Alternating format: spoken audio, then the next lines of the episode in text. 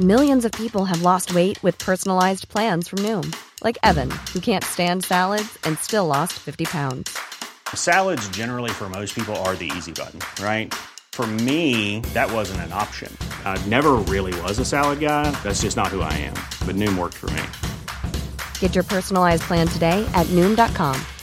Real Noom user compensated to provide their story. In four weeks, the typical Noom user can expect to lose one to two pounds per week. Individual results may vary.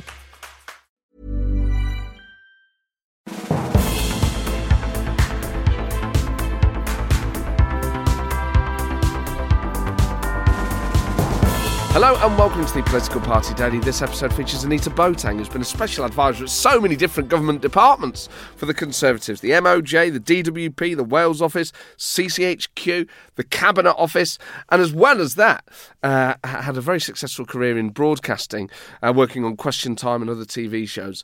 So has a just already has an incredible amount of experience in politics and broadcasting. She shares her expertise with us about this campaign, about different politicians and the different advice you should give. But I began by asking her what her assessment was of the Conservative campaign so far. I think it's going well. I really do think it's going well. When you look at what's changed from 2015, 2017 to now, I certainly feel like in 2017, it was very much that the electorate had quite a shallow view of both Jeremy Corbyn and Theresa May. And so there was so much opportunity for voters to really change your mind. Mm. And that's where you saw so much of that churn. But I think looking to 2019, Jeremy Corbyn and Boris Johnson are very much established figures in British politics. Yes. People do know what they think about them. And so I think that because the Conservatives are already ahead, the key thing in this campaign is don't mess things up. Yes. You don't have to do a lot, you just have to not confirm any fears. Yes. And I think that's what they're doing. And some of the polling, it looks like there's been a, a, a slight squeeze. I mean, is, is that giving you the jitters?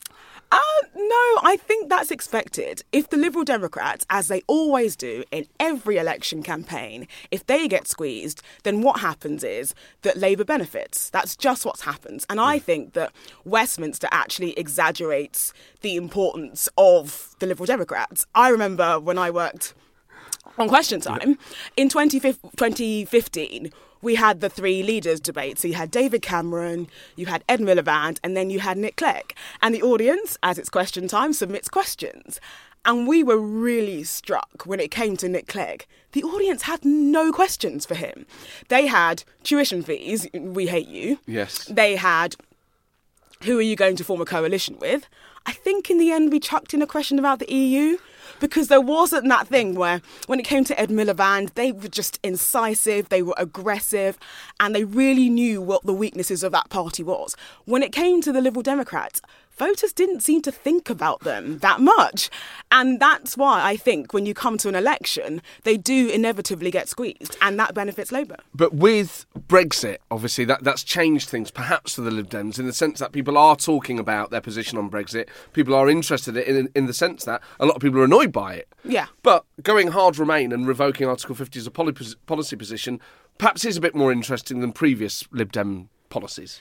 It's interesting, but it's not popular. Like, and I understand why they got to where they got to, which was they got to run up to the conference and they thought, oh gosh, if Labour becomes, you know, a fully fledged second referendum party, then we're in trouble. Yeah. Right. Uh, and so, what can we do to show that we're the real party of Remain? Let's go for revoke. And when there's no deal on the table and everything's in chaos, that kind of works for you. When you have got a deal and the end to some people is in sight then to say revoke feels unfair. And British people have a real sense of what's fair play. So, if you were advising the Lib Dems, what would you have, what would you have advised them to do? Well, I mean, the two things that everyone's talked about, which is you didn't need to say revoke because people, you have to do too much to explain to people that that's mm. if you become the prime minister and it all becomes a bit hypothetical. You just needed, we're for a second referendum, we're for a people's vote, and not to build it all around Jo Swinson, but to make use of some of those Labour defectors, like Chuka like Luciana Berger, yes. and say this is a team that really is going to make an impact in Parliament.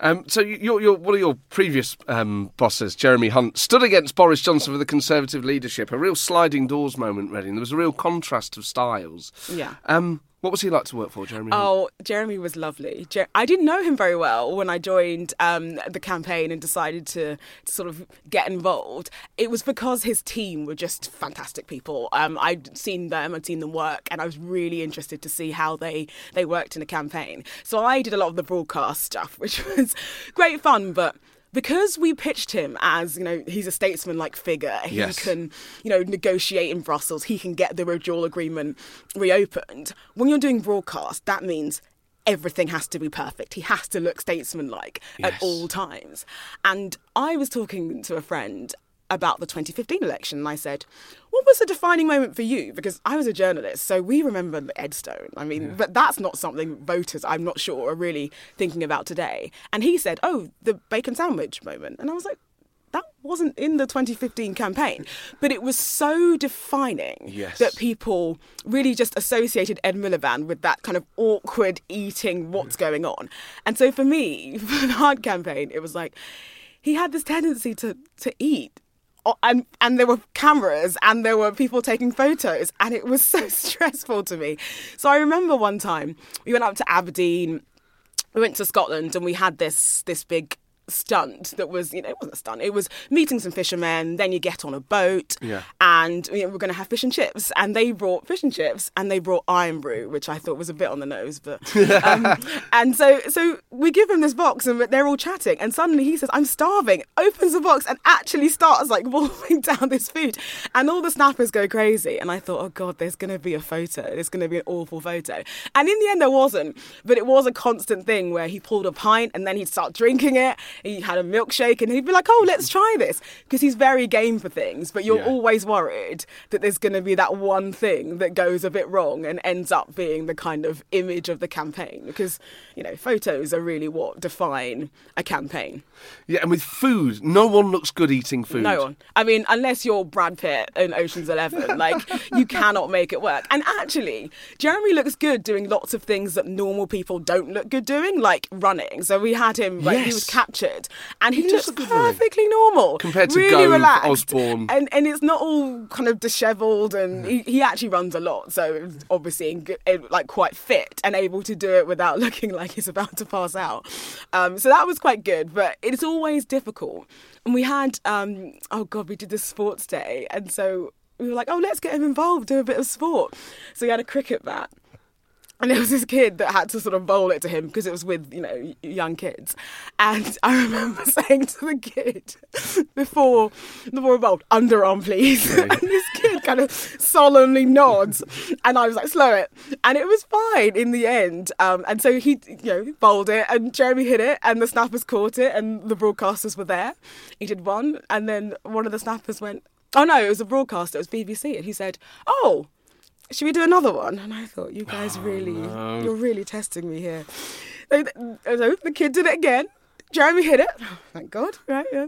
Should we do another one? And I thought, you know what? For my nerves, can we stop here? I didn't say that. So I think we have to go. Um, but there's always that instant where you think, no one's going to remember every time it goes right. Everyone's going to remember the one time that it goes wrong. Yeah. Spontaneity. And during that campaign, did you at any point think you could win? I think you all. I think if you do politics, I mean, I'm a councillor um, up in Redbridge, and you cannot fight any election without thinking I'm going to win, because otherwise, you know, why are you there? And if you're you're not thinking I'm going to win, you're thinking I'm going to defy expectations, or every little thing I do. One more door knock, one more conversation, one more leaflet could make the difference between winning and losing. And so that thing, I mean, fighting campaigns is all about that belief, all about that optimism. And I think politicians, weirdly, are naturally very optimistic. Yes. Because how else can you go through a situation where you could be sacked every five years without thinking ultimately you're going to have a long and successful career and if you you know you lose you kind of you're going to bounce back that's just the way you have to fight an election I wonder how different this campaign would be with Jeremy Hunt as the leader of the Conservatives. oh gosh i don't know i really haven't thought about it that much i think he had different policy priorities, definitely. I mean, he talked about education, he talked about business. I think you'd be seeing a different perspectives. I kind of think, having worked at CCHQ and I used to work for the party chairman, that the machine of CCHQ is so good and that we do tend to keep our manifestos quite simple and straightforward. So I think it would feel different. But I, I think on the substance, you'd probably be where you are right now. Well, I hope so anyway. But you're more of a Jeremy Hunt person than a Boris Johnson person. Uh, yeah, I don't know quite what that means. I, I'm No. a conservative, um, and so I am loyal to the prime minister of the day. Um, but I certainly, I think Jeremy's a lovely person and a, a real um, sense of leadership, and is a real statesman, and is a really good politician. Um, and I've been really fortunate to have worked with some of the nicest men in politics, um, whether that's Jeremy or it's David Lidington or Brandon Lewis, are all incredibly lovely. And so, yeah, it's been. A, I've loved being a special advisor, and I've learned a lot from people like that who are great politicians, but also have a lot of time for you know their staff. I just wonder, in terms of the tone of the campaign, people worry about the the CCHQ changing its Twitter handle to Fact Check UK and things like that. I can't imagine Jeremy Hunt running a campaign like that. Yeah, I mean, so the interesting thing about digital is that it's not like broadcast in that broadcast you have a built-in audience you have millions of people that are going to watch you regardless of whether you're dull or entertaining because it's on the tv right Yeah. Whereas with digital, you really need to punch through. And so even when I was at CCHQ, there was much more of a sense of we need to take more risks with digital. And that doesn't necessarily mean that you, you do crazy things, but it means that you give people that are doing digital a little more leeway um, to, to to take chances and see what cuts through. So I think some of what they've done has worked. So I don't know if you remember the Comic Sans uh, Yes. little picture where they had the basic kind of get Brexit done message, but did it in an awful font, which had people sharing and chatting about it, which is lovely and I think works. And then I think the, the Twitter handle thing, I doubt they'll do that again. Um, I, I'd be surprised if they saw that as a success. But I would say that if you're on Twitter, which is a very specific audience, and tweeting about politics, which is an even smaller specific audience, and you're following CCHQ press office, chances are you're an activist or a journalist, in which case, are you going to see that and think, oh, look at this interesting little, you know, adjunct to full fact. Let me see what they're saying about Jeremy Corbyn and the NHS. I guess it's more that people worry about the tone in which you're being governed or the moral standards of, of government and how it can sort of maybe degrade high office. You know, people are very bruised after the referendum that um, people feel that lies were deliberately told and, and, and amplified to keep people uh, talking about things in a particular way. It- it- It's more, I guess, that it feels there are these new types of campaigns now that are deliberately provocative. Um, and whether that is something that a, a grand party like the Conservatives should be getting involved in. Yeah, I think it's been interesting during this campaign that it feels as though a lot of parties are taking a lot more risks and they're doing things which some would say you wouldn't normally see in a campaign. So the Liberal Democrats had they've had these leaflets that look completely like newsletters, which you know you could argue is a little misleading. Uh, you've had a lot of Labour groups that have been going around on social media and spending a lot of money on these digital campaigns, and I kind of think that part of what we're seeing is journalists thinking that unlike 17 and 15 where they didn't pay enough attention to what was happening online mm. that them feeling like they should report on it more which is great. And i'm not and i think that has obviously meant that more people are paying more attention to some of these things that are going on.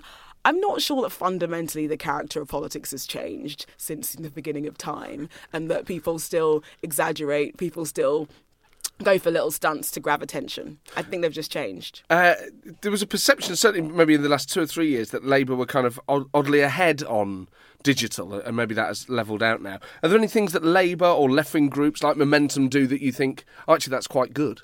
Yeah, their organic sharing is amazing. Yeah. Ultimately, you can get hundreds, you can get thousands, you can get millions to see your videos if you have ordinary people tweeting and saying, "Oh, look at this," or on Facebook say, reposting something with a positive, you know, topper about Jeremy Corbyn. So it's very hard to replicate that. You don't have trade unions. You don't have people that are unashamedly pro us sitting on social media all day and saying very nice things. And so that's going to be the envy of anyone in any country. and do you think the Tories have figured out how to campaign against Corbyn? I don't know that you have to.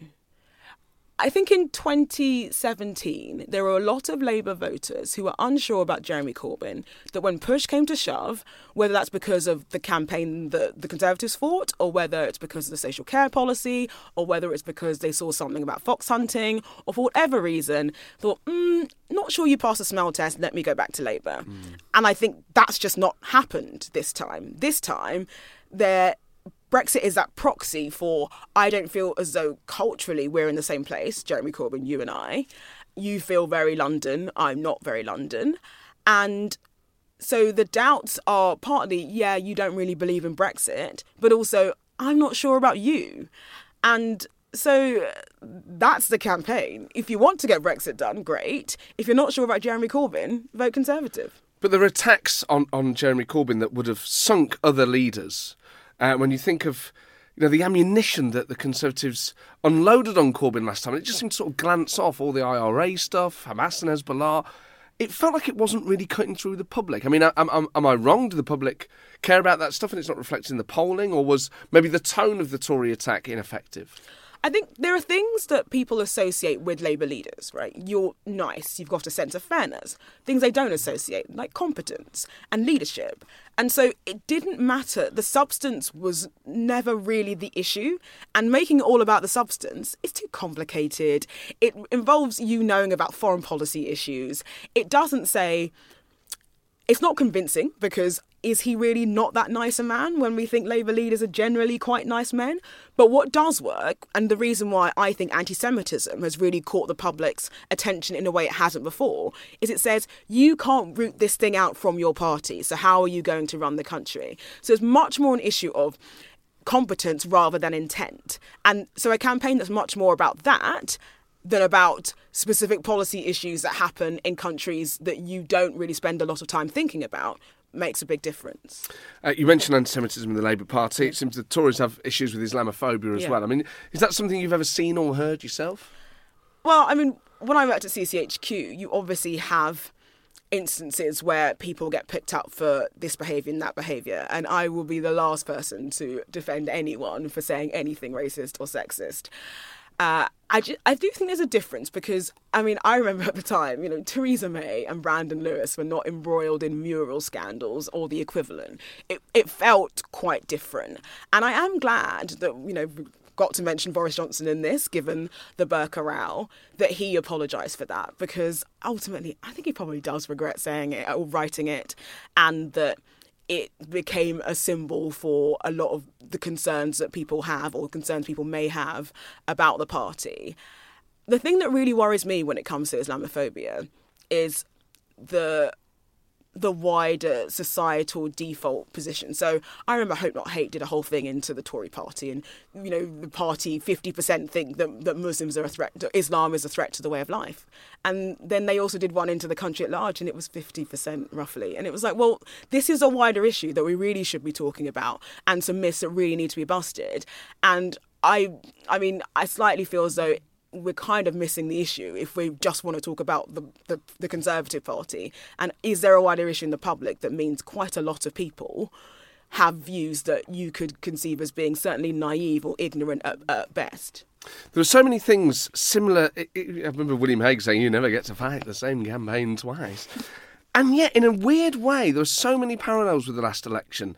Uh, a big Tory lead, uh, a snap general election, uh, a, a, squeeze of the polls. Jeremy Corbyn, maybe not as impressive as last time, but still, could, could still, maybe it feels like he could turn things around.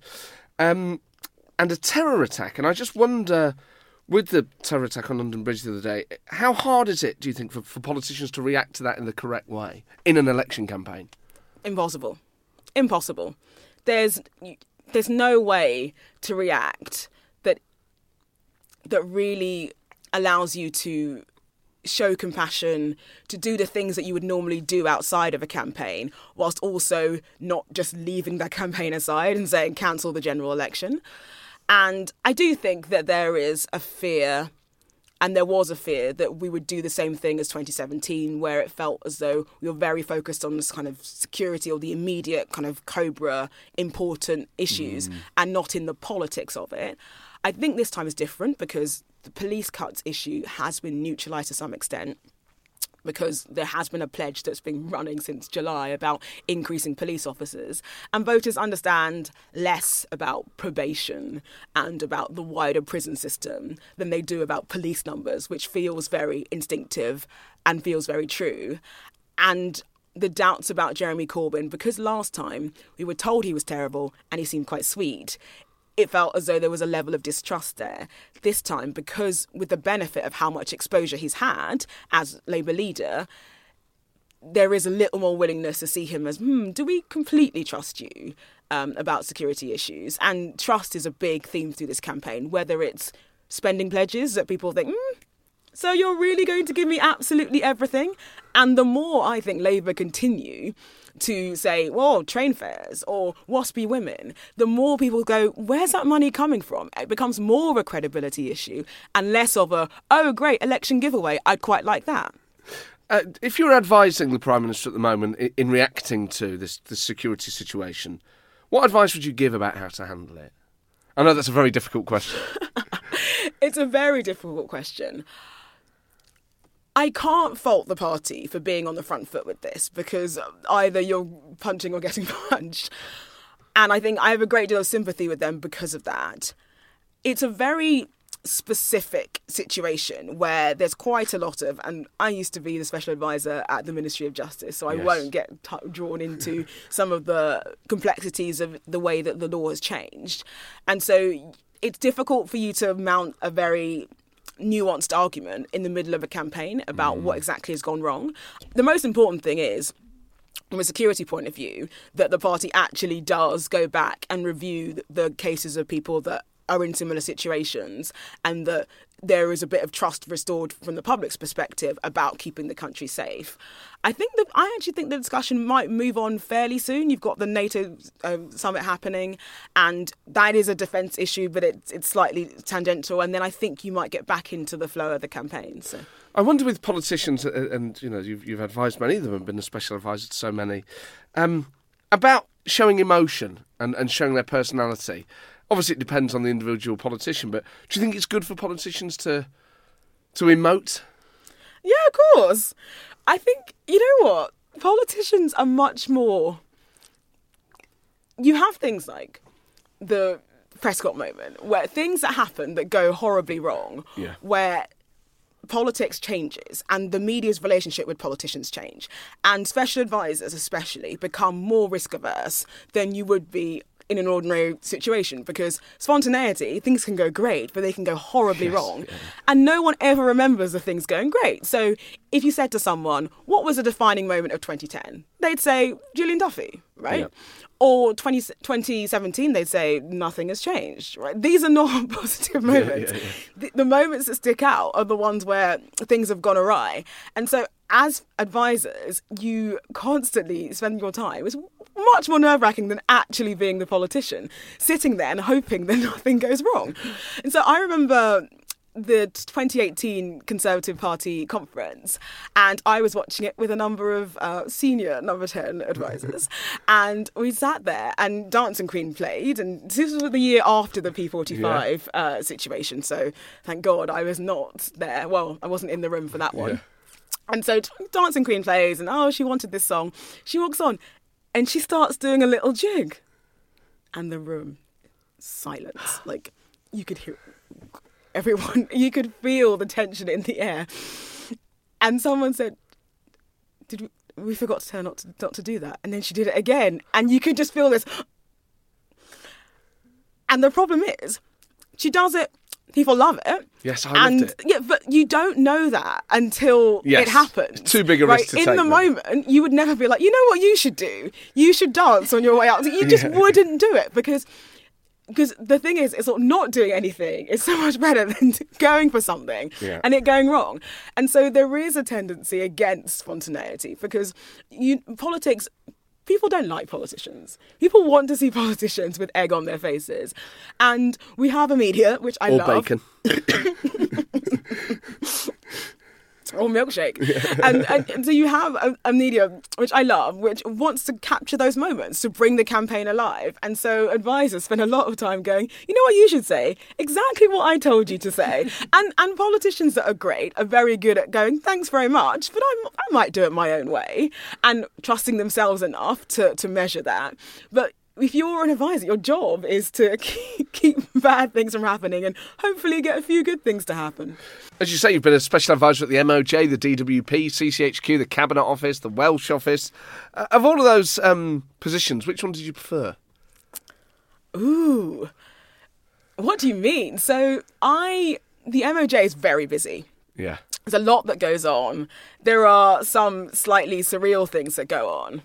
I remember a discussion about a prisoner biting the head of a pigeon. And it just became Osbourne a very, I, and we just end up being like, well, so what policy, like, what what should the procedures be, rather than engaging in the slightly weird things that happen. Um, so that was one where it's very full on. You you go to prisons, um, and as someone who, I mean, I grew up in like a council estate in Hackney. I know people that have unfortunately gone through the system. You get a very different sense of, of what that looks like and what it means. And, and there are real policy challenges in a department like that. So if you like a bit of meaty action, then that's it. But if you like the cut and thrust of campaigns is nowhere better than CCHQ. Yes. And Cabinet Office was amazing because of the level of trust that the Prime Minister had put um, in my then boss, uh, David Lidington. So that was a unique kind of insight into some of the stuff at the very top of government. So much of a muchness. And the Welsh Office? Uh, I was only there for 10 days. What? How and come? most of that was spent in Wales with David Cameron came down on a farm and he ended up sitting there cuddling a little cuddling a little it Yes, I wasn't the- remember. it Oh, wasn't the pig one it wasn't the infamous picture of him cuddling a little pig he had a little lamb Yeah, and he was milk. He was feeding it milk, was he? No, he just sort of cuddled it. Oh, right. It was it was 2016, and it was he came up to the Wales conference to talk about the EU and why we should stay in the EU. Now, the Welsh Conservatives are very Eurosceptic, so Yeah. it was an interesting speech.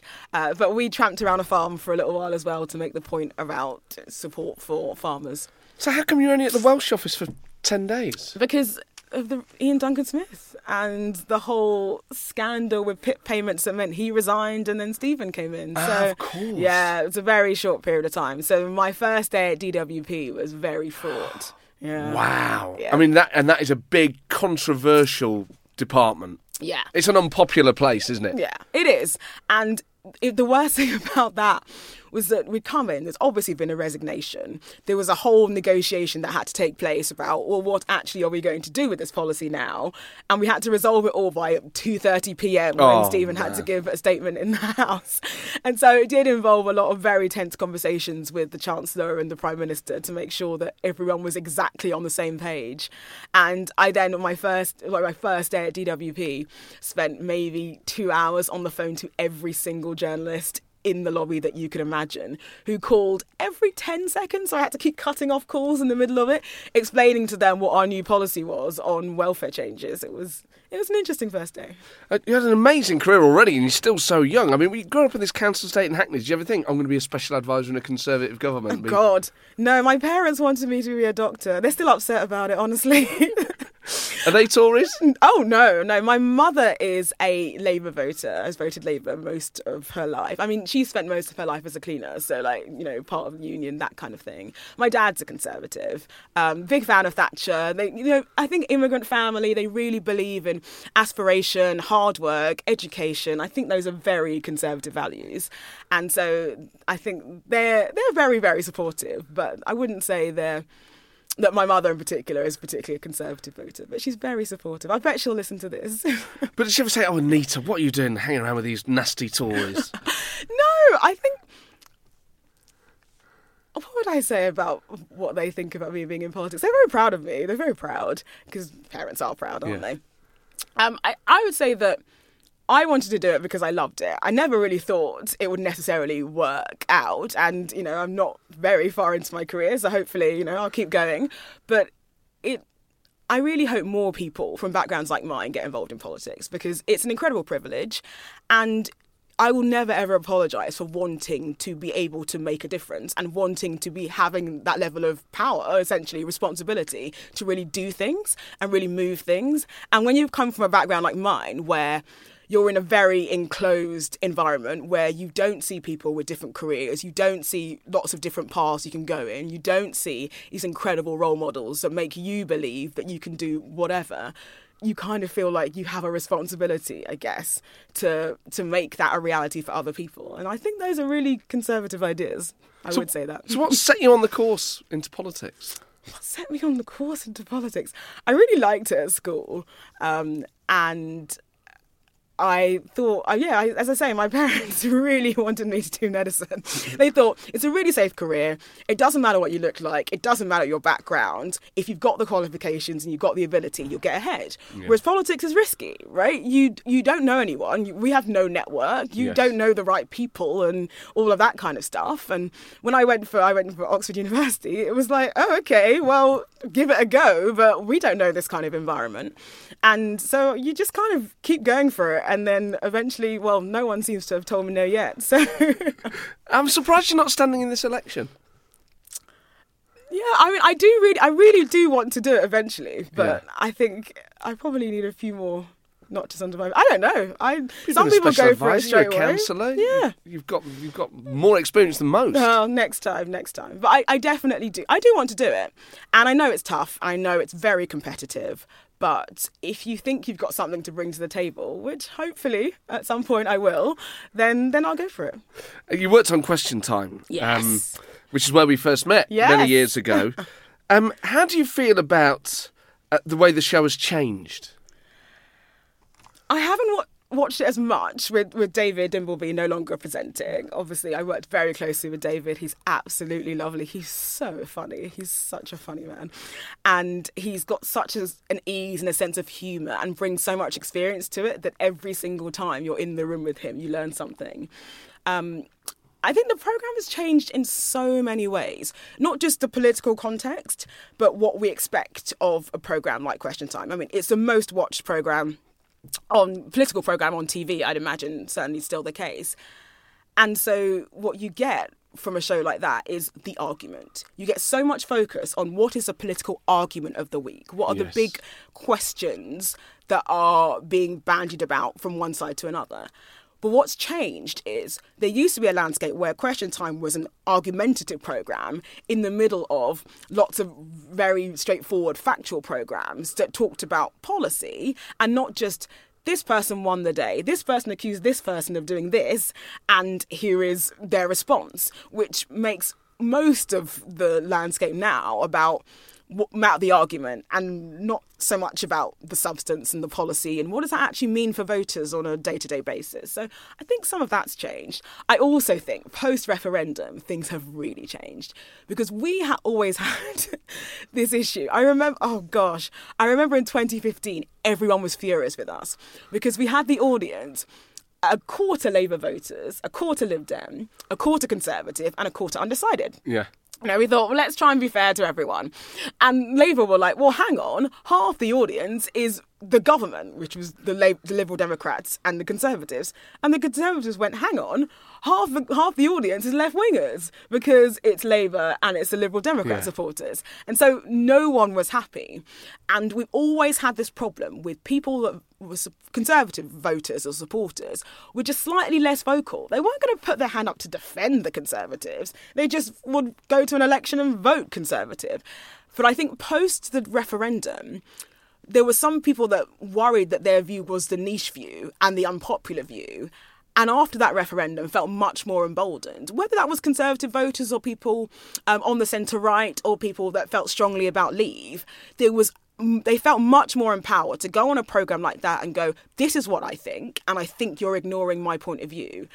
And that's really changed it. So audiences now are just much more. I mean, they're stealing the show a lot of the time, and it used to be the moment where the politician embarrassed himself that set you know Twitter alight. Now it's an audience member standing up and saying, "What about me?" Yeah. and another audience member going, "Sit down, love." you know, that's what's happening with Question Time, which I think is exciting. It- yes, I mean, I, I, I watch it less than I did. Hmm. Um, and the panel has changed. It used to be far more politicians on the panel. There are less politicians on it now. That's not necessarily a bad thing. It, it just, I find it very stressful to watch now. I find it so stressful. I mean, as someone who worked on it but had clear conservative views, um, They did know that. how much of a challenge was it for you to, to work on it sometimes? Oh, not at all. I I really loved it. People think conservatives are much more tribal than they actually are because I think Labour voters are much more tribal than we actually are. We mm. support the Conservatives. We really want the Conservatives to do well, but we're not about to throw someone out of the room for not agreeing with us. And so for me, I brought a particular perspective on political issues of the day. But what I wanted to deliver was a great and lively show. And so when you have Russell Brand and Nigel Farage on the programme together, and I remember before Russell came on that programme, he had someone there that sort of combed his chest hair very lightly, which I thought was very particular. And I thought that's an aesthetic. But th- those programmes are really moments where you're like, I'm so glad I was here. I was, I'm not sure I was glad to see that particular moment, but you just think I'm always going to remember that. And there are often like bust ups after the shows um, between panelists and Alastair that kind Campbell of and. John McDonnell, I will not comment. allegedly, Uh, allegedly. and that always makes for really interesting programs. And that's when you know that the argument really matters to people on the panel. So for me, you're a conservative, but you want to deliver and tell audiences what's happening in politics. And there's no better way to do that in some ways than, than question time. There's so much scrutiny of political programmes now. We're seeing the discussion about whether Boris Johnson's going to go on Andrew Neil, um, whether going on Andrew Marr is enough. I mean, do you take a view on that? Do you think, well, if Jeremy Corbyn's done it, then Boris Johnson should do it and there's a sense of fairness? Well, I mean, I wouldn't want to go three minutes with Andrew Neil, let alone 30. So I have sympathy. And I know that scrutiny really matters to voters. I think it matters probably in a slightly different way to 2017 because there was a feeling that Theresa May called an election in order to get this huge majority and then thought, mm, should I fight this election or should I hang around? Yeah. Whereas this time, voters do know why there's an election. They feel as though Brexit was taking up a lot of time without there being much progress. So there's less of that kind of, well, why have you called it then if you're not going to do every single debate and do all that scrutiny? On balance, do I think, th- I think he'll probably end up doing it because it's just it's always a risk to do it but you do also want to make voters feel as though you want to work really hard for their vote that there are no thing questions that you have to answer and so far since that's happened, he did that LBC debate and he did a press conference. And these are kind of indications that, that the team are very alert to being accused of, of not being around and, and visible. Uh, both candidates did the Andrew Neil interviews in the Tory leadership contest. Yes. And I prepped Jeremy for quite, I helped prep him for quite a lot of them, all of the debates and the interviews. So that was quite interesting. Uh, was the Andrew Neil one the most stressful to prepare for? No, no, because Jeremy's so good on detail. Yes. There are certain people. calm. He, he doesn't get rattled with those kinds of things. It, the debate format is very different. Most people, most politicians, no matter how senior, haven't really done a stand up debate. And so that feels like an, a real moment. Whereas with Andrew Neil, so long as you're across a detail, and Jeremy was someone who didn't, you didn't go, well, today we're announcing this, and he'd go, oh, great. He would have been part of the formulation of that policy and, and be tweaking it. So it was pretty good in the sense that you didn't have to spend four days. Because what I would say to anyone, you know, as a former advisor, going on Andrew Neil is just, oh, most most journalists, you'd say to them, oh, you're going to be interviewed by you know this top political journalist. Well, just make sure they have a tendency to interrupt. So make sure you do this, or oh, you know this. With Andrew Neil, it's just know your brief better than anybody else in the world, and good luck to you, Yes. because he is that good. Whereas Jeremy's quite good with detail, and therefore I think that one, yeah, I felt quite relaxed about that one. It was a phenomenal piece of telly, and it really felt like there was a genuine contrast, not just in terms of the characters of the two individuals, but in the tone in which they handled that. Mm. And it felt like Jeremy Hunt felt a calmer figure, felt uh, more serious, and it felt like Boris Johnson was all over the place. Uh, You know that thing about Section Five B or whatever it was, and then Section Five C. Oh yeah, my GAT, word! GATT Gr- 24. That was it. GATT twenty four. Brilliant bit of telly. No, I don't. Which, to be fair, was the best answer. I mean, is that the best thing if you don't know the answer to just say, "I'm sorry, I don't have it in front of me." Often give that advice. If you really don't know, then you just don't know. But you can normally say, what I do know is, and then say what you do know. Exactly what I do know is um, the summit of Mount Kilimanjaro. is- I know lots of things, Andrew. Um, and, uh, working on these political b- broadcast shows, and it, it feels like there's a lot of pressure from politicians, particularly in an election campaign. A lot of pressure on social media. I mean, does that pressure transfer to the staff when you're when you're working on Question Time, or or not?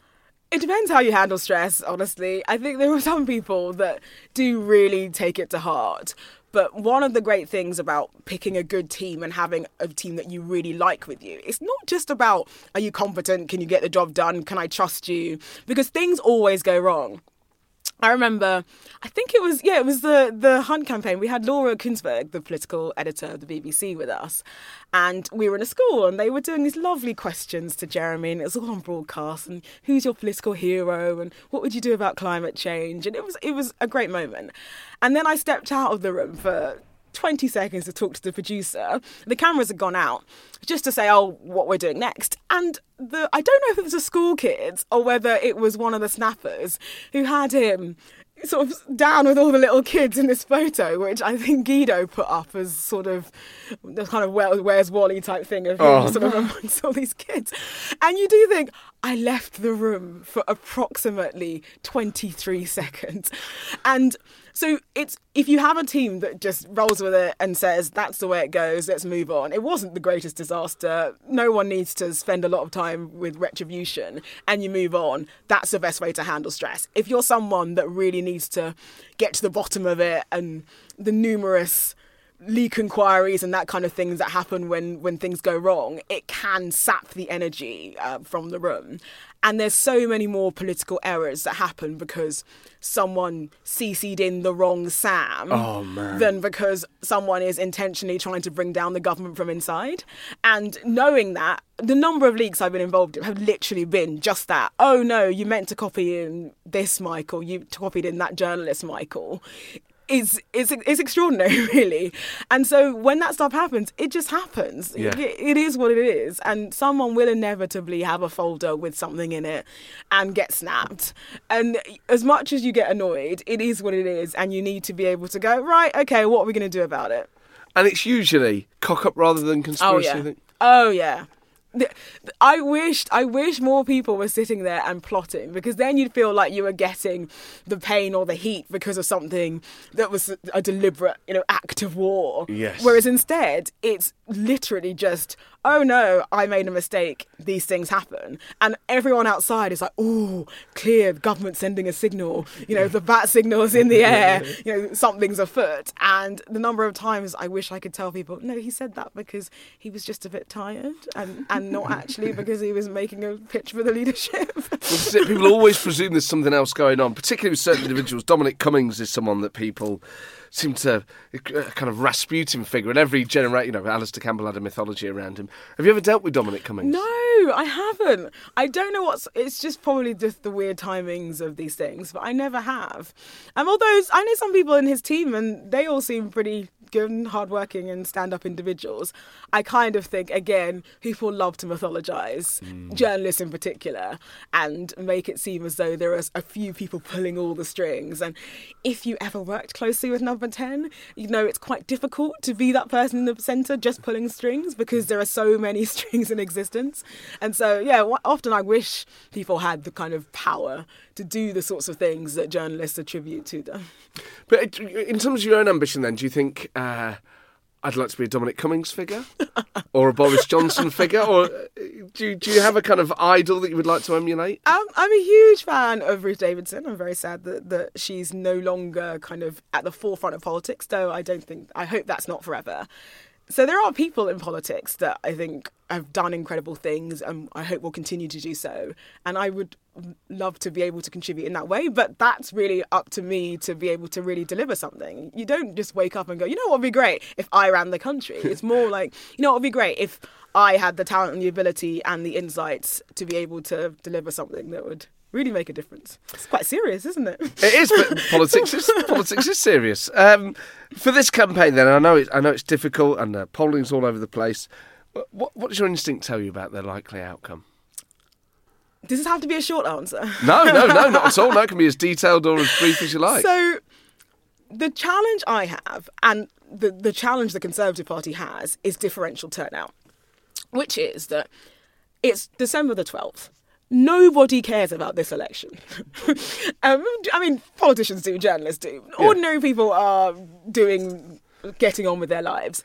And so you might get to a situation where it's the 12th of December, it's raining, it's snowing, it's dark.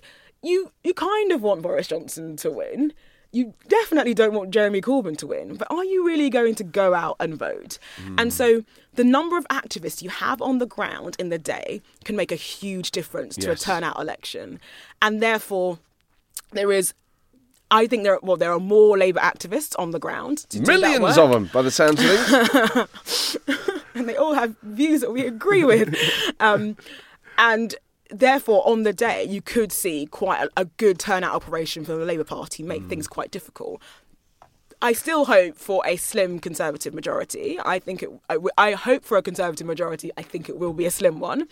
Um, I'm, I'm talking slim like ten rather than higher, just because of the turnout challenge that yes. you end up getting. I do think that those seats in the Midlands and the North have a good chance of turning blue. The Labour wall. The, the, red wall, as we're calling it now, like we're in Game of Thrones. And also the, the Southwest, I think you could see the Conservatives do quite well and hang on to quite a lot of those seats, even though I think a few are in trouble.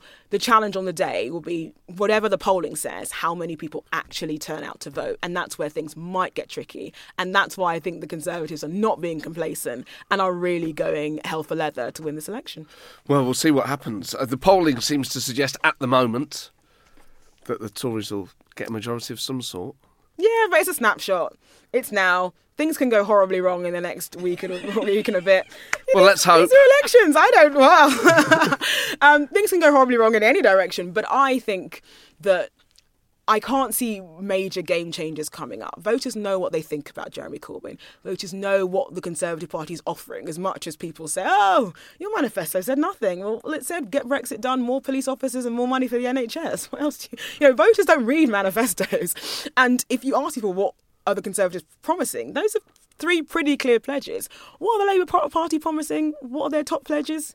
Four day week? Nationalised water Nationalisation?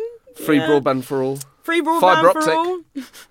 but they are. The ideas are out there, aren't they? People know. Yeah, but I wouldn't say that there was sort of a top through strand of, of the Labour Party manifesto that could keep things really simple beyond nationalisation.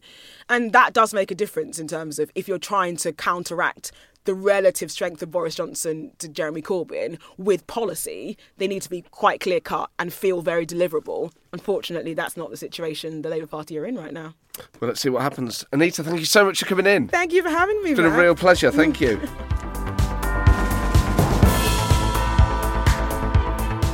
Well, there you go, Anita Boateng. Um, fantastic conversation uh, about so many different aspects of politics in the campaign and broadcasting, and I'm sure she'll be a member of Parliament um, and and even more um, before too long.